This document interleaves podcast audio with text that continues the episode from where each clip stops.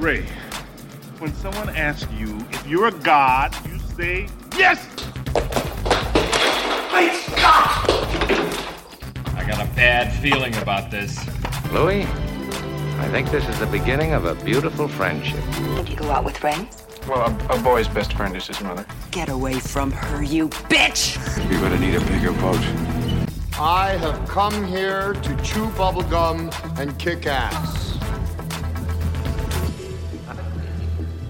All out of bubblegum. Hello, everyone, and welcome to the third episode of the Movie Nights podcast. I'm Dalton Burdett, I'm Ryan Warner. and we are back for the third installment of our series. Thank you for everyone who is listening. We're going to go ahead and uh, start off today with a bit of movie news from last week. Uh, obviously, we don't have all the movie headlines from last week because you know, it's an entire week, and you know that's just a lot of work. And I'm not going to lie, we are pretty lazy over here. So we picked out just a couple of our favorites, and we're going to talk about them today on the show and just sort of give our two cents on the bit of information. So we're just going to go ahead and start off right away here. This report comes from the Hollywood Reporter, saying that Jared Leto is to star in Sony's Spider-Man spin-off movie Morbius, about Morbius living vampire. For those of you familiar with comic books, with Daniel Espinosa to direct. For those of you who don't know, Daniel Espinosa directed Safe House with Ryan Reynolds a few years ago, and he directed Life uh, last year. Um, and for those of you who might be confused, like, wait, wait, wait, Spider-Man spin-off, like, what, what are you talking about? Uh, Ryan, go ahead and explain to them what they, what, what that means. Yeah, so he's basically going to get his own movie, but with the Spider-Man spin-off, it's going to take place in the Venom universe with Sony and how it, it may be a little confusing, especially since Marvel is kind of using the Spider-Man character in their universe. Uh, Sony's kind of making making and building their own universe with Venom is actually going to be the first movie to start that off, and it looks like now Jared Leto is going to get his own movie in that same Venom Sony universe that's separate from the MCU.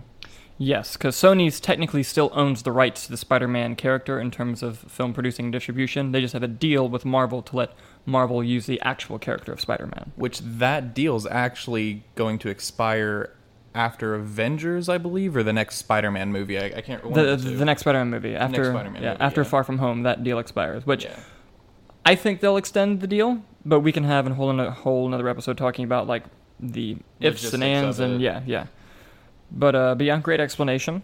So um, Sony has been somewhat serious in this universe, obviously with the marketing for Venom starting to get ramped up in the recent weeks, and also for uh, they had a Silver and Black movie listed on their label to come out, but it was been pulled off the release schedule. And when people asked why, they were just like, "Oh, it, it's still happening. We just have a different release date. You know, we're hiring writers, making sure everything's going to happen correctly with it." Which, if if that's actually the case, then good on them. You know, they don't want to rush anything because while they have made hits with the Spider-Man characters, they've also made some duds. Yeah. Which obviously they want to avoid.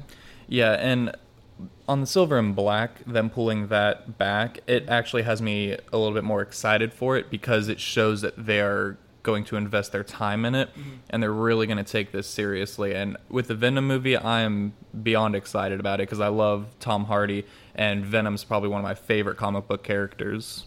I agree. I'm very excited. I'm, I'm also cautiously excited because there are parts of the trailer that I didn't really like in terms of like dialogue was very mm-hmm. weird. But Tom Hardy is notorious for being very picky when it comes to the scripts he does. So hopefully that's the case, and he picked a script that he thought was very very well done. And also, I think, just me personally, this is speculation. I think that them pulling Silver and Black off their release schedule is also them like let's let's see how Venom does. Like let's let's not pull a dark universe here and announce 17 movies over the course of 8 years and then have the Mummy come out and fail miserably and then be like, "Oh, now we look like idiots." Mm-hmm. I'm talking to you, Universal. So, yeah, uh, I'm glad that they're sort of avoiding that potential train wreck. And also, depending on the success of Venom, actually, let's just go ahead and talk about it. Depending on the success of Venom, if they want to take Spider-Man back after Far From Home, they could easily just pull Spider-Man and put him in this pocket universe With Tom Holland? if they wanted to. Because I know Tom Holland has three standalone Spider-Man films on his contract, but only two of them are part of the deal with Marvel. Hmm, that's interesting. Yeah, because his last Marvel movie on contract is Avengers 4. Okay. So yeah. And uh, for those of you who don't believe us and think, "Oh, these guys are making this up," you can look up look up some information for yourselves. I don't have the sources on me at the moment, but I assure you, we're not bullshitting you. Yeah, the whole Sony and Marvel contract with Spider-Man or the deal they have is just there's so so many details to it, and it's a very complex deal. Yeah. Um, but yeah, we don't have the sources on us, so if you want to look it up, feel free. Yeah, and also um, that wasn't supposed to be public knowledge about the deal ending at that time because Amy Pascal sort of let it leak because she's Amy Pascal and she's the worst. But uh, Yeah. I remember because like it, it was hilarious when you'd watch the, when Homecoming was coming out when you'd watch the press tours with Kevin Feige and Amy Pascal and she would always like say a bunch of information that clearly people were not supposed to know and Kevin Feige's face would be like what are you doing So just for everyone listening, uh, who's Amy Pascal? Amy Pascal is one of the head producers at Sony. She used to have a much higher position, but when the email hacks came out, she said some things that shouldn't have been said, and she was demoted, but she still works over there, and she especially runs the Spider Man esque division of things.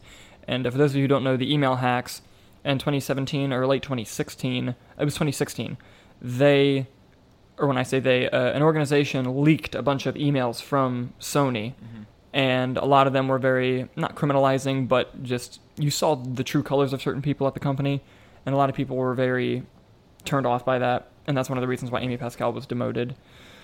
Um but that's who amy pascal is. For those of you who don't know who kevin feige is he is the president of marvel over at the mcu you know probably Doing great work. yeah, you know, doing the Lord's work, and uh, but yeah, that's pretty much going on with them. Uh, going back to Jared Leto and Morbius, are you excited for him to play this character? And just what are your overall thoughts on Jared, Jared Leto's potential take? Uh, I'm very excited for it because he doesn't really play big headline movies, or he doesn't play like big blockbuster movies or like comic book movies, really, other than Suicide Squad. Um, it's interesting to see him take on these more like he's being more ambitious with his career now. And i think he's a great actor starting to become one of the best actors that are working right now. And it's going to be interesting to see him play a different comic book character other than the Joker. I mean, he didn't really get a lot of screen time in Suicide Squad, and that's a very controversial movie with how they made that movie and everything that yeah. went on behind the scenes. Yeah, and Jared Leto, like like you said, he's he's an Oscar winner. Like the dude's a fantastic actor, is. and he's just talented on many levels because he has the Thirty Seconds to Mars that he sings for too.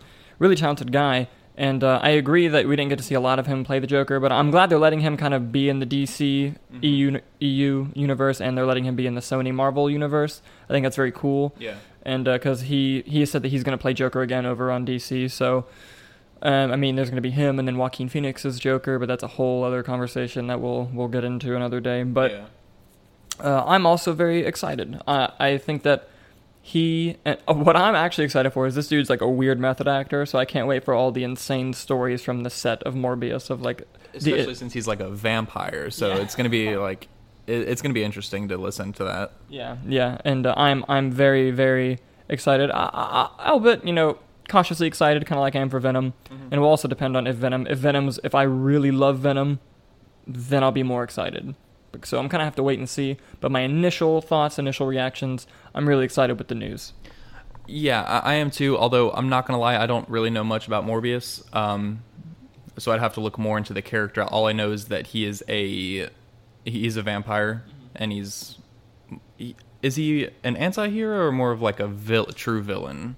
He's more of like a true villain, but with the Venom movie, they're making Venom more of an anti-hero, going off of the Lethal Protector comic books. So they might do the same with Morbius, or but I I have no idea. Like literally, all I know about that movie is that Jared Leto's in it and Daniel Espinosa is directing it. Yeah that's all that they've released about it. Yeah, yeah. So, uh, but I mean, he was in one of the video games. I don't remember which video game, but I remember fighting Morbius in one of the video games. Yeah, I'll have to and look him up. And it was it was pretty cool.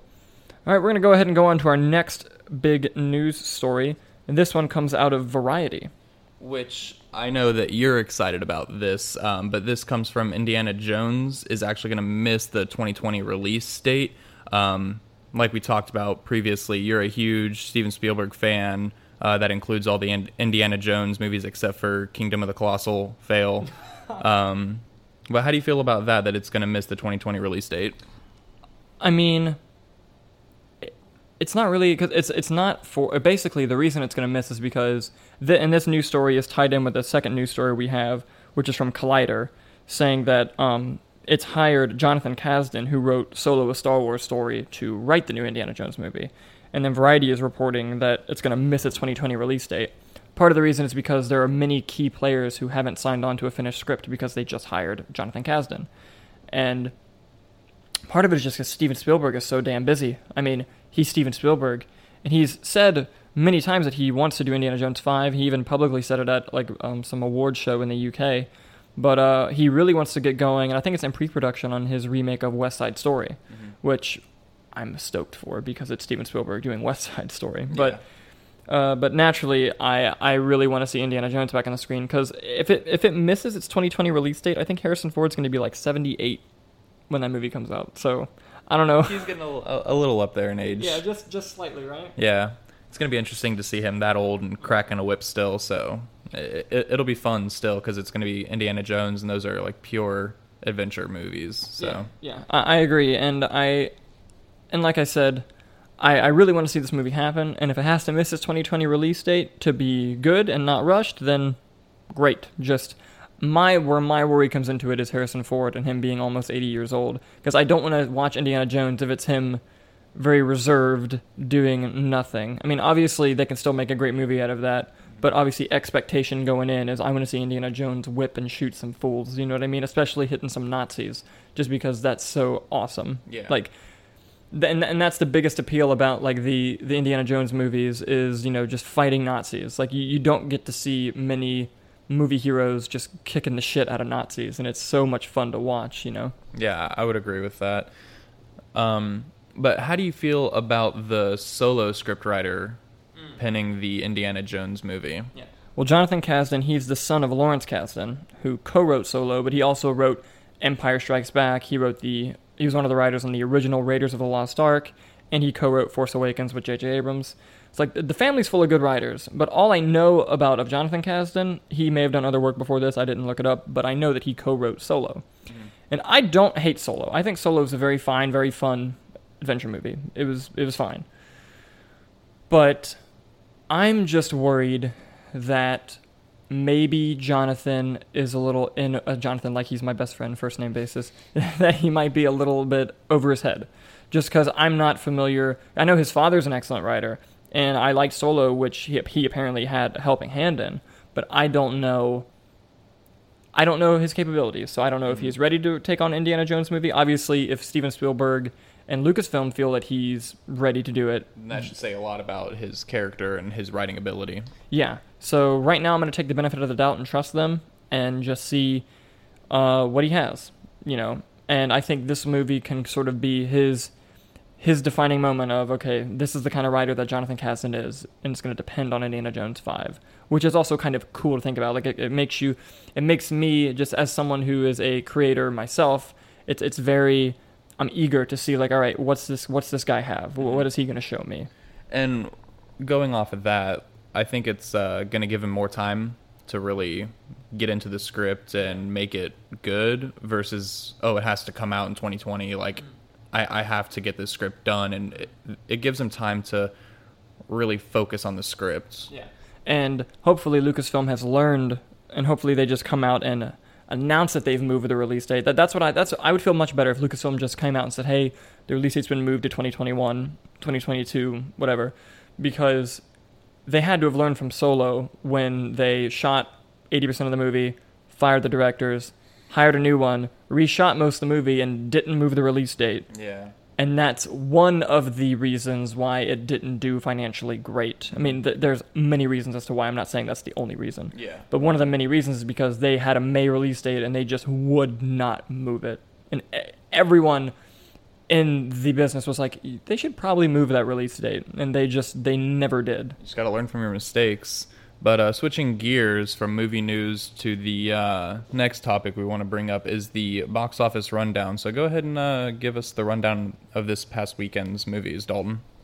Of course, of course. The la- last weekend box office numbers go as followed. Coming in at number one is Jurassic World Fallen Kingdom, which made $60 million. And it dropped about 58% from its opening weekend, but that's, that's pretty normal for movies. And uh, coming in at second place was Incredibles 2, which only dropped 42% from its previous weekend, and it made 46 million uh, last weekend. And coming in at number three was a new release, Sicario: Day of the Soldado, which made 19 opened to 19 million, which is actually pretty great because its budget was 35 million, so it's it's going to make that money back as it keeps going. And it was expected to open at around nine because I think that's where the first one opened up. But of course, the first one also opened in like limited first and then wide release because it, was Yeah. an- it was an Oscar contender. And then Uncle Drew came in at number four, making 15 million, which also overperformed. Uh, I think that the studio was expecting around five or six, so that also overperformed a bit. And then coming in at number five, and the top five, rounding out the top five, was Ocean's Eight, which made eight, haha, million dollars last weekend, and it dropped 27% from its previous weekend. So it's it's been it's got legs. It's been people have been going to see it. And that's actually a really fun movie. I've seen all the Ocean's movies. Uh, of course, I'm talking about the uh, George Clooney Ocean movies.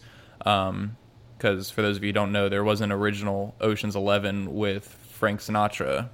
But the Ocean's movies are, are a lot of fun, and I highly suggest anyone who's interested in like heist movies go see it because I, I think they're great, especially Ocean's Eight, and it it definitely uh, lives off of the remakes with George Clooney, and it's fun. Yeah, yeah, I- I've heard it was a really fun movie. I, I, I haven't had the chance to personally see it yet. Yeah. But uh, and here's just some more bit of box office information that I thought you would find it very interesting.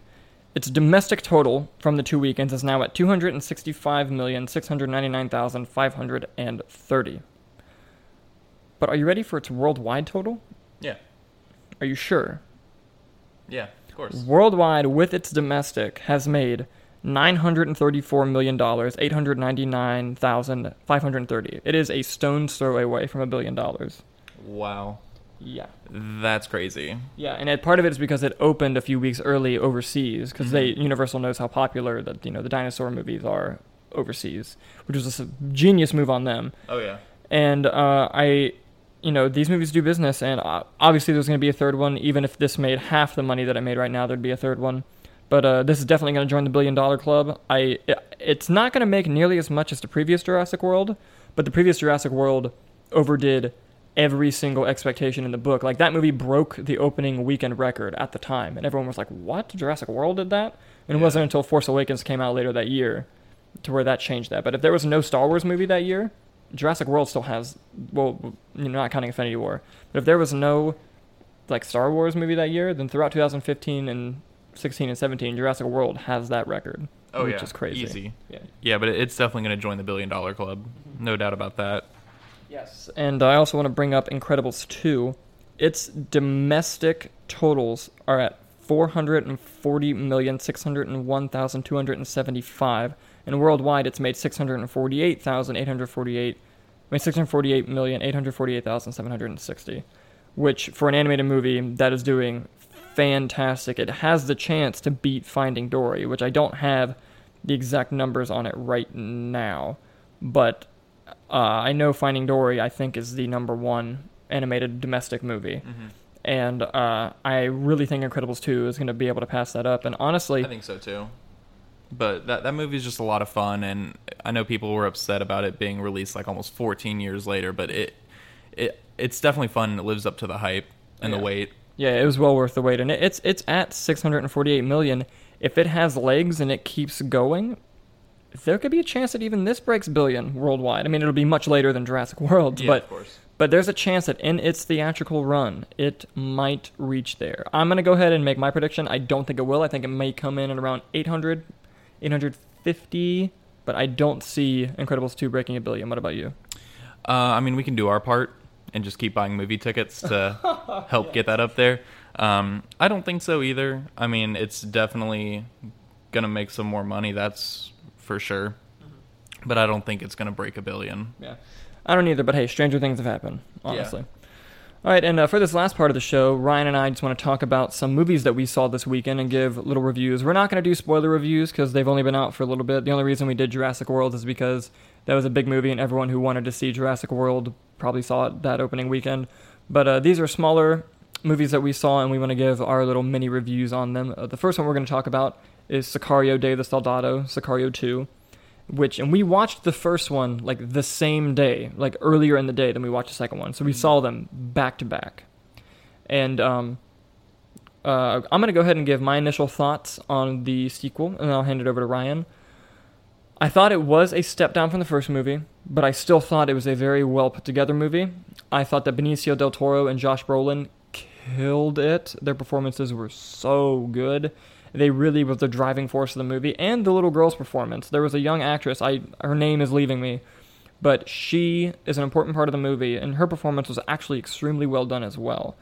And you know, this movie sort of had an uphill battle because it didn't have director Denis Villeneuve and cinematographer Roger Deakins like the last movie did, and there's two of the best working in the business. So obviously, the movie's not going to look or feel as good as the first one, but it's still like looked beautiful and the direction was solid. And Taylor Sheridan returned to write the story, which is also very exciting because he's a wonderful talent. Although, ironically, as much as I love Taylor Sheridan, I thought that the story was probably the weakest part. It kind of went all over the place a little bit. I think the first half is stronger than the second half, and I wasn't a fan of like the last five minutes or so. I thought that was kind of unnecessary, in my opinion. And it'll all make more sense when you guys go out and actually see it. But overall, I recommend going to see it. I thought it was a very well put together movie, and it's intense. And you know the action sequences, they're not really for entertainment; they're more for shock value. But they're very well done. And I, and like I said, it's a step down, but I still really enjoyed it. What about you? Yeah, I would have to agree that the first one is uh, better than the second one, but very, very close. Uh, if you haven't seen the first one, I highly recommend it before seeing the second one because you'll understand the characters more. Yes. And Benicio del Toro is a terrifying character in this. Let me tell, and he just, I, think Josh Brolin and him have a very good chemistry when they're, when they're on screen together. They definitely play off of each other, and it tells, especially when they're in very intimate scenes. It's just like a few characters, or it's just them two talking but I would have to agree that all the performances in the movie are solid, and I, I, I too think that the last five minutes are kind of throws me off of the movie, and it almost pulls me away from it. But it's still a fantastic movie. I highly recommend seeing it. I, I might actually even go back and watch it again, just because I, I, I thoroughly enjoyed it. Yeah. Yeah, no, uh, and if I if I'm not doing anything, I would, wouldn't mind seeing it again. Also, it, it it was a good movie, and then I do agree the first one is is better, and I think it's partially just because it has such an amazing director, such an amazing cinematographer, and just the story was a little more to the point. This one gets a little bit complicated, but uh, but yeah, overall, like like we said, we really enjoyed it, and if you have nothing to do, go ahead and just go check out Sicario 2. But check out Sicario 1, Yeah. which you can get on DVD, Blu-ray, all that good stuff. Which is really interesting because earlier today I was uh, listening to something about the first Sicario movie, and they were talking about how Emily Blunt was the her character was the true antagonist of the film, and listening to it was actually pretty interesting. Yeah, yeah, and, and if you watch it, because the movie sets up the first movie, Emily Blunt is not in the second movie, but in the first movie, it sets her up as the main character. But when you think about it, she is just the audience, and the main character is Benicio del Toro. But you're watching it, you're in the story from Emily Blunt's perspective. Yes. And when you think about it like that, that's it's a much more. It even adds another layer to that movie that's really interesting. And it's a really deep story too. Like it, it has multiple layers, which I really enjoyed. As, as you watch it, and you pay attention to the dialogue and her whole, the whole reason she's with those two characters, how it's revealed, and it, it's a fantastic, well written script, well written story that, like I said, has multiple layers to it. Yeah, and, and each movie sort of has their own theme. Like I think the first movie just had the basic theme of like drug cartels are messed up, and if you and like just showing you like this is what they're capable of, this is what they do, and just sometimes to stop it, you have to do things. That are immoral. yes, they're immoral, not by the books, and the movie was a good representation of that. Where I think the second movie is sort of about the drug war and like terrorism and how border crossing can be a part of terrorism. And it- but I think the main theme is like what the effect that this that these drug wars have on children. Mm-hmm. And how children are constantly thrown into the mix or grandfathered into being a part of it. Yeah. which in both movies have characters that it keeps cutting to and you're like how's this going to tie in? But when it does you're like oh okay. And like they kind of equally build on both sides of the movie Yeah, and going back to the first Sicario movie, uh, I don't think I talked to you about this, but I, I would have to rank that as one of my top favorite movies, especially like the few end scenes whenever Benicio Yeah. del Toro comes up to the family. Yeah, like, yeah. I, I won't say anything, but you know what I'm talking about. And then um, also his final confrontation with Emily Blunt and like her, their whole interaction. Mm-hmm. Yeah. It's just, it, it's great. And then the second one, it builds off of their characters even more Yeah. And you kind of see who they really are because the first one it, it doesn't really talk about who they are and their like character morals. It goes into Emily Blunt because of course, like you said, the movie is shown through her perspective. But the second one definitely like builds off of their characters from the first one, and it's it's it's good character development. I feel like. Yeah, yeah, I agree. And the the first Sicario is great, and I have to watch that one more also. And uh, but yeah, but that's our two cents on Sicario two. And another movie we saw this weekend that kind of uh was not okay for the heartstrings, and it's not playing in many theaters. So if you have to seek this movie out, I still highly, highly recommend this next movie. And it's called Won't You Be My Neighbor, and it is a documentary about Fred Rogers and Mr. Rogers. I mean Mr. Rogers' neighborhood and that series and how he just wanted to reach out to kids and sh- like talk to kids about real world problems, talk to kids about themselves, and just reach into their hearts and know how to commu- a know how to communicate with them, and b know how to communicate to the parent that was sitting behind them watching the show. And I thought the documentary was extremely well done, and I thought that it's a beautiful, beautiful story about Fred Rogers, and it really just sort of peels back the layers as the kind of man he was. What about you? I would have to agree. I think that's by far the best documentary I've ever seen. Um, one thing that's really interesting is after the end credits started going, you just heard people like blowing their noses oh, because they were crying. It's just sniffles. it is an amazing. It, it show it shows an amazing story about Fred Rogers and the type of man he was, and he was just such a a pure, honest, kind-hearted man, mm-hmm. and he just wanted the best for everyone. And like you said, he wanted to get real world problems, real world struggles to kids and wanted to explain them to kids at a level that they could understand and that they would grow up learning from it and then bettering themselves. And his most famous line is "You are special," Yeah. which I thought those simple words can really go a long way, especially with those problems that he brought up, mm-hmm. and he made them feel better about themselves. And then at the end, be and and then at the end say "You are special." I think that's great. I agree, and something that really sort of like kind of was speaking to me during the movie was the fact that he understood that kids have the same feelings as adults. They just don't know how to articulate those feelings. Mm-hmm. And and throughout the the documentary, and this isn't really a spoiler because it's you know it's a real story, but throughout the documentary you see scenarios of him with a child getting them to reveal how they feel in front of adults, and adults just being wild of like I I had no idea that that kid felt that way, or I had no I had no idea that kids could say that they felt that way. Mm-hmm. And you know, and he even talks about, or his wife talks about growing up in a generation where you weren't allowed to be angry, and is and how it was important to him to sort of let kids know, like, do you feel angry? Yeah. Why do you feel angry? And just sort of breaking it down and helping these kids. And you know, and you see people as adults who watch the show just talking about how much he affected their lives, and and you know, and like like we said, amazing documentary and the the only thing I wish the documentary did is I was more curious about like Fred Rogers like upbringing, like as a child growing up. I mean, you, you get basic background information about him, mm-hmm. but I was hoping to sort of dive into his psyche more, but I couldn't even really complain about it that much because the movie is just so pure in its message and talking about Fred Rogers. And I know it's early, but I think this will definitely be a contender for best documentary feature at the Academy Awards. I would have to agree with that. Um, but what would you walk away from that documentary? Like, what really stood out for you? What stood out for me was probably just his overall accepting message and how, because the movie, because like obviously we live in a world that's very politically divided, and he was a. For those of you who don't know, he's a Presbyterian minister, but he didn't want to wear the collar and talk to kids like he was preaching to them. He just wanted to talk to them as if they were a friend, and he used puppets and things like that.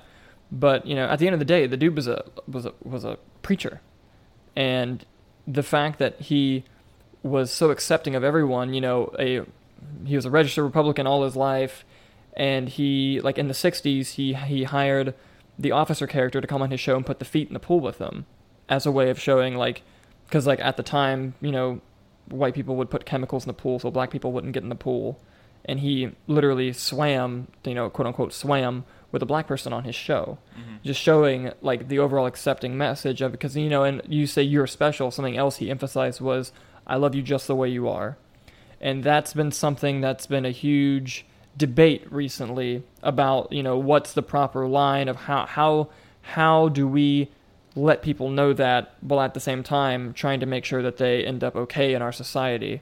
And just the elemental he breaks it down on an element like an elementary level and that's the best way to understand it. Yeah. so i think that's my biggest takeaway from it.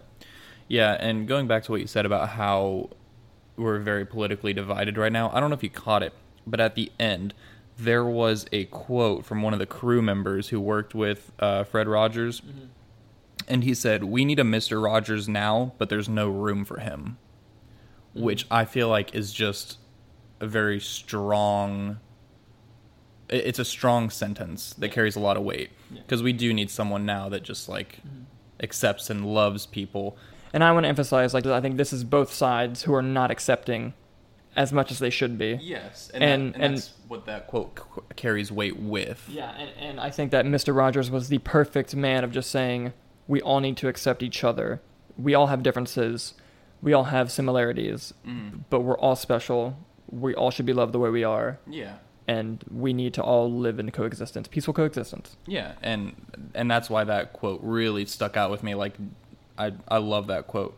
And then also the uh, officer in that show, uh, Francois Clemmons. Yeah.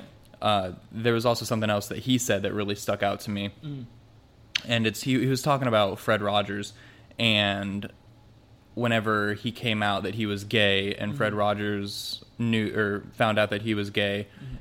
there was a part, I guess after they were done filming, mm-hmm. where Fred Rogers looked over at him and he's like, "I love you," and he Francois Clemmons started to break down and like he was like, I, "It's so great to hear you say that," Yeah. and Fred Rogers was like, "I've been saying that to you for two years now, and you listen to me today." Yeah. like that's that just shows you the type of person that mm-hmm. Fred Rogers is that he really cares about people, that he mm-hmm. loves people who, for who they are. Yeah, and, and like, and the crazy thing is, is like, because the character of Officer Clemmons on the show, Mr. Rogers, like, would scripted say, I love you just the way you are, and like, and that'd be the thing. And then when he told him that after the cameras were off, mm-hmm. he was like, Are you talking to me? Or are you talking to the character? And that's when Fred said, I've been talking, I've been saying this to you for two years. Like, are you just now, like, getting what I was saying? Yeah. And what made it even more sad is the guy on, in his interview, started to break down saying, My father, my stepfather, no like man in my life who could be a potential role model to me had ever told me that they loved me the way I was.